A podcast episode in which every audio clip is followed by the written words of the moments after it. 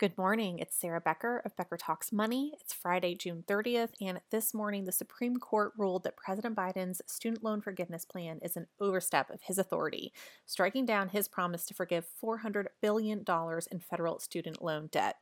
This would have relieved over forty million Americans of up to twenty thousand dollars in debt each. It's been three years since federal student loan repayments were active, and we've had nine extensions of that payment pause. Interest will now supposedly resume in September, with payments resuming in October.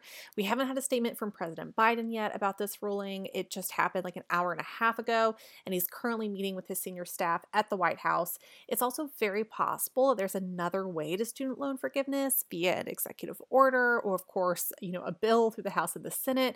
House Speaker Nancy Pelosi actually commented this morning that, quote, "People think that the President of the United States has the power for debt forgiveness. He does not. He can postpone, he can delay, but he does not have that power." Pelosi said the only way we could actually get student loan forgiveness would be through an act of Congress. Whether or not that's plausible, I'm not sure. Maybe we'll get another extension while President Biden tries to work to fulfill his campaign promise. He is expected to make a statement later today. But look, if you are one of the forty million Americans affected by student loan debt, it's time to log into your account, see what's going on, you know, check in, because we might need to be prepared to start making payments in October. In other news, Airbnb might be in trouble. Airbnb bookings are down as much as fifty percent in the last year, from May twenty twenty-two to May twenty twenty-three in some cities. Phoenix, New Orleans, Austin, Sevierville, Tennessee, and Seattle, Washington top the list. Many things contribute to this decline. Hotels have really upped their game during the COVID pandemic, while good help was hard to find, making Airbnbs more expensive, less clean, and less convenient. With cities imposing and enforcing new rules and regulations, there's also been a drastic change in the number and quality of listings available in some cities. Many frequent Airbnb travelers have cited check-in issues, lack of amenities, inaccessible hosts, and a long checkout to-do list as deterrents for staying in an Airbnb, and have been booking hotel stays instead. The travel boom we experienced in the last year is now possibly slowing down, as people have taken their quote-unquote post-pandemic vacations and are now buckling down, unsure of what the economy looks like in the near future.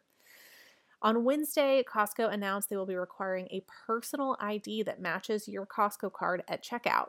Since the arrival of the self-checkout lanes at Costco, more and more people have been using membership cards that don't belong to them to check out. Costco has noticed this, and now they are cracking down.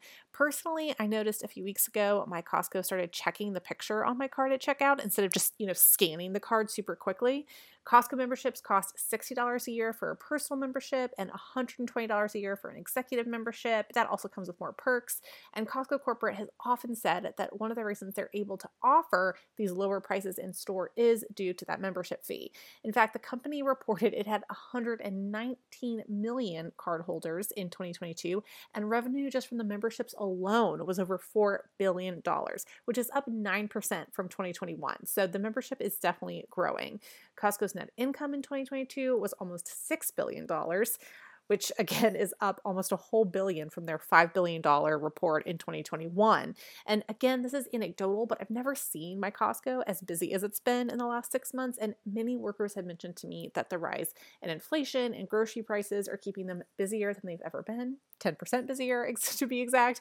And it makes sense that after letting some of their strict membership rules slide for a bit, they're now cracking down.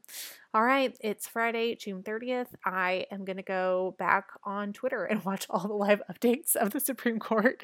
Um, but, you know, let's get outside today. Let's, you know, relax the jaw, take a deep breath, go for a walk.